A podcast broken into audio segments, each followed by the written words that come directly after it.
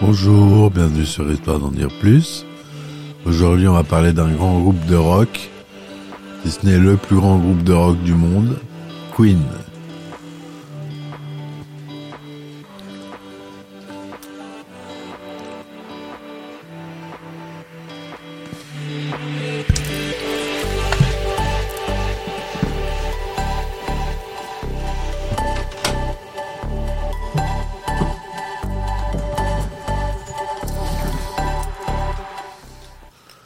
Verra en plusieurs parties d'ailleurs. Alors Queen, c'est un groupe de rock britannique originaire de Londres, en Angleterre. Il est formé en 1970 par Freddie Mercury, Brian May et Roger Taylor. Ces deux derniers étant issus du groupe Smile. L'année suivante, le bassiste John Deacon vient compléter la formation. Les quatre membres de Queen sont tous des auteurs-compositeurs. Grâce à son succès et à son influence, Queen est considéré comme l'un des plus grands groupes de rock britanniques de l'histoire. La formation a vendu plus de 300 millions d'albums à l'échelle internationale en 2009, dont 32,5 millions aux États-Unis. Queen est aussi l'un des pionniers du clip vidéo, ayant exploité ce mode de communication dès 1975. En 91, le groupe fait face à la mort prématurée de Freddie Mercury, atteint du sida, chanteur et icône de la formation. Malgré cela, Queen continue d'exister via différents projets et collaborations et a conservé une popularité ainsi que de très nombreux admirateurs inconditionnels dans le monde entier. Selon un, sondage d'opinion commandé au Royaume-Uni par la BBC Two et paru en 2007, Queen est considéré comme étant le meilleur groupe britannique de tous les temps, devançant les Beatles et les Rolling Stones. En 2021, quatre chansons de Queen sont classées dans le titre les plus écoutés et dépassant chacune le milliard d'écoutes cumulées, le site de streaming musical Spotify. Alors l'historique, les origines, entre 68 et 71. Vers la fin des années 60, le guitariste Brian May et le batteur Roger Taylor sont membres d'un groupe semi-professionnel dans la région de Lampe, de Londres nommé Smile avec Tim Staffel en tant que bassiste-chanteur. Freddie Mercury, qui à cette époque porte toujours son vrai nom, Farrokh Freddy Bulsara, est l'ami et camarade de chambre de Tim Staffel au Erling Art College et suit de près la carrière du groupe. En tant que meneur et chanteur d'autres groupes universitaires tels que Ibex en 69 ou Soul Mike C en 70, Mercury a très envie de partager ses aspirations musicales et artistiques afin que Smile puisse aller plus loin. Finalement, Tim Staffel quitte Smile pour un autre groupe, Humpy Bong, et Mercury doit pousser Brian May et Roger Taylor à continuer l'aventure. Au passage, il finit par imposer leur nouveau nom, Queen, qui remplit plusieurs critères de chair à Freddie Mercury. Court et donc facile à retenir, assez pompeux et révérencieux à la fois Queen, signifiant reine, mais également homosexuel en argot britannique. Le groupe procède à des essais avec plusieurs bassistes au cours de cette période, sans grand succès. Parmi les bassistes méconnus ayant éditionné et joué pour le groupe, on peut noter Mike Groves jusqu'en août 70, Barry Mitchell jusqu'en janvier 71, encore Doug Boggy. Finalement, c'est John Deacon qui rejoint le groupe en 71 après une audition. Il est recruté pour ses qualités de musicien, mais aussi pour sa personnalité, dont les autres membres de Queen pensent qu'elle s'intégrera bien au groupe l'aube d'un son unique entre 71 et 74. Il faudra attendre février 71 pour rencontrer John Deacon et commencer à répéter pour l'enregistrement de leur premier album. Au début de sa carrière, Queen est un groupe profondément influencé par les nombreuses références issues du rock progressif, principalement des compositions de durée assez longue, une orchestration complexe et des paroles basées sur un monde onirique et fantastique. Cette tendance est tout particulièrement notable dans les deux premiers albums.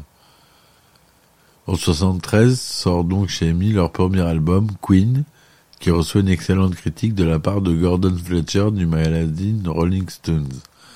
Il en dit leur premier album est superbe, bien qu'il ait été, comme le fait remarquer May, enregistré avec peu de moyens et dans des conditions difficiles, et qu'il ait demandé deux ans de travail. Pour le Chicago Herald, il s'agit d'un début d'au-dessus de la moyenne. Malgré cela, l'album n'arrive pas à capter l'attention du public, puisque le single Keep Alive, Keep Yourself Alive, composé par Brian May, se vend mal. Ce premier opus est fortement teinté de heavy metal et de rock progressif. Dès ce premier album, une des caractéristiques de Queen fait son apparition, le chant principal de certains morceaux est assuré non par Mercury, mais par le guitariste Brian May, ou le batteur Roger Taylor. Sur Queen, c'est ce dernier qui chante le titre moderne Times Rock and Roll comme il chantera The Loser is the End sur l'opus suivant en 74.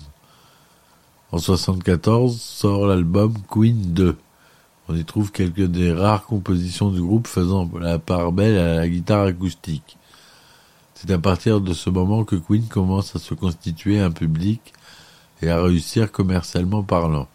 Dans cet opus, leur style est plus abouti, ils se lancent dans un musique rock mélangeant solo psychédélique, un volet baroque et effets flamboyants, jouant avec les chœurs et multipliant les changements de rythme.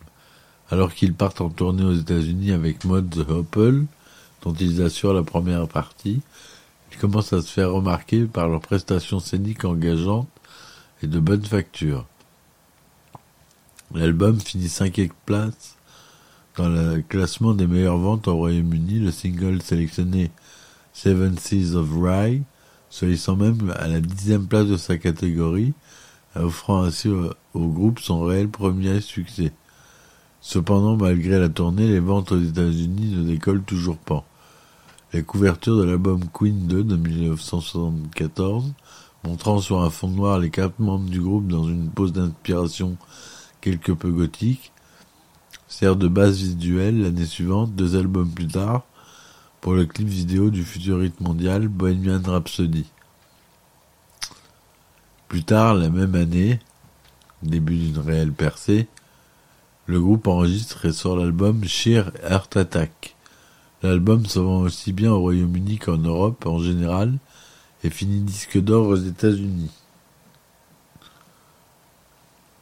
Dans nos groupes, un avant-goût des succès à venir. On y trouve un mélange de styles assez étonnant, allant de la musique old britannique au heavy metal en passant par des ballades, du ragtime et même un peu de musique des Caraïbes. C'est à partir de cette période que Queen se dissocie du mouvement rock progressif des débuts pour se rapprocher d'un style de musique plus aisément diffusable à la radio. Le titre Killer Queen grimpe au second rang du classement britannique et entre finalement dans les classements américains à la douzième place. Il s'agit d'une intéressante composition teintée de vaudeville façon musical, servie par le jeu de guitare de Brian May, le second single Now I'm Here, de facture hard rock plus classique, finit à la onzième place en Grande-Bretagne. Pour la promotion de 1974 de Sheer Heart Attack, Queen rejoue au fameux Rainbow Theatre de Londres, salle que le groupe a eu l'occasion de découvrir plus tôt en mars de la même année. Lorsque le film-concert de Led Zeppelin The Song Remain the Same sort en salle en 1975, les extraits de ce concert de Queen sont diffusés en début de projection. Au cours de l'année 1975, Queen enregistre et sort Night at the Opera, titre venant d'un des films des Marx Brothers. À l'époque, c'est l'album le plus cher jamais produit. Il comprend l'immense succès international Bohemian Rhapsody, composé par Freddie Mercury, et qui lui demande à lui seul trois semaines de travail en studio. Ce titre est numéro un pendant neuf semaines consécutives à sa sortie, puis encore cinq semaines d'affilée lorsque Mercury vient à décéder en 91. En 91. En 92, le succès du film Wayne's World auprès du jeune public donne un second souffle à ce morceau. Finalement, ce titre finit troisième single britannique le plus vendu de tous les temps. La maison de production du groupe, il s'agit bien de Trident, label du groupe EMI, souhaitait à l'origine raccourcir le morceau pour faciliter sa diffusion radio. You're My Best Friend, second single, une des rares de compositions de John Deacon, s'offre lui un beau succès mondial. Globalement, l'album est d'une richesse et d'une diversité peu commune pour l'époque. Par exemple, sur The Prophet Song, longue de 8 minutes, le groupe joue sur les mouvements de son en stéréophonie et une simple phrase vocale répétée grâce à l'effet delay sur de multiples pistes donne une impression de chorale à l'ensemble. Énorme succès dans leur pays d'origine, l'album offre à Queen un triple disque de platine aux États-Unis. À leur même époque, leur manager, Jim Beach, négocie la rupture du contrat liant Queen au label Trident et quitte la direction commerciale du groupe. Parmi les options proposées à Queen, on peut noter la proposition, faite par Peter Grant, manager de Led Zeppelin. Cependant, ce dernier souhaite les faire signer sur la propre maison de groupe, maison de disques de ce groupe, ce que Queen ne peut accepter. Ainsi, ils finissent par contacter John Reid, qui s'occupe entre autres d'Elton John. En 76, le groupe retourne au studio pour enregistrer ce qui sera perçu pendant la comme le, comme le pendant du précédent album, A Night of the Opera, intitulé A Day of Faces, un titre lui aussi emprunté à un des films des Marx Brothers. Il reprend une couverture assez similaire à son prédécesseur avec une légère variation du logo, cette fois-ci sur fond noir. Quoique très bien reçu tant par les critiques que par les inconscientiels du groupe, l'album peine à égaler A Night of the Opera et se vend moins bien. Le titre phare de l'album, Somebody to Love, s'inspire du gospel et Mercury, May Taylor multiplie leurs prises de voix en studio, afin d'en faire un chœur d'une centaine de voix. Ce titre prend la treizième place des classements aux États-Unis et la seconde place au Royaume-Uni. Cette même année, Queen donne un, fameux concert gratuit à Hyde Park à Londres. L'auditoire sera officiellement estimé à 150 000 personnes, bien que plusieurs sources avancent un chiffre, un chiffre proche des 180 000. En 1977, Queen sort News of the World, bien qu'assez durement critiqué à son arrivée dans les bacs. L'album gagne son public avec le temps et finit par être considéré comme un des classiques du hard rock de la fin des années 70. De nouveaux succès sont tout de même issus, qui deviennent par la suite des hymnes sportifs dans le monde entier. We Will Walk You de Brian May, We Are the Champion de Freddie Mercury, les deux titres finissent numéro un aux États-Unis. C'est d'autre part avec cet album que la France commence à s'intéresser au groupe. Roger Taylor sort cette année-là son premier travail en solo sous la forme d'un single, la face A d'une reprise du groupe The Parliament à Well and Testify, tandis que la face B est une composition originale de Taylor, Turn on the TV. Il est le premier membre de Queen à s'engager dans une carrière solo. S'ensuit à la sortie en 78 l'album Jazz, incluant désormais les classiques Fat Bottom Girl Bicycle Race, qui sont tous deux sortis sur le même 45 tours, et Don't Stop Me Now.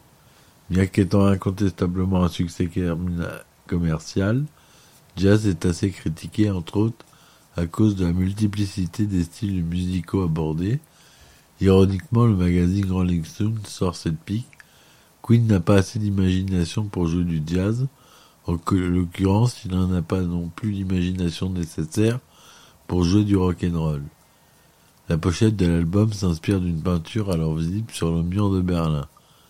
Parmi les morceaux de cet album, on peut noter Mustapha, performance vocale d'inspiration arabisante, signé Mercury, D'ailleurs, il ne chante pas dans une langue existante, mais il improvise des sonorités aux consonances orientales.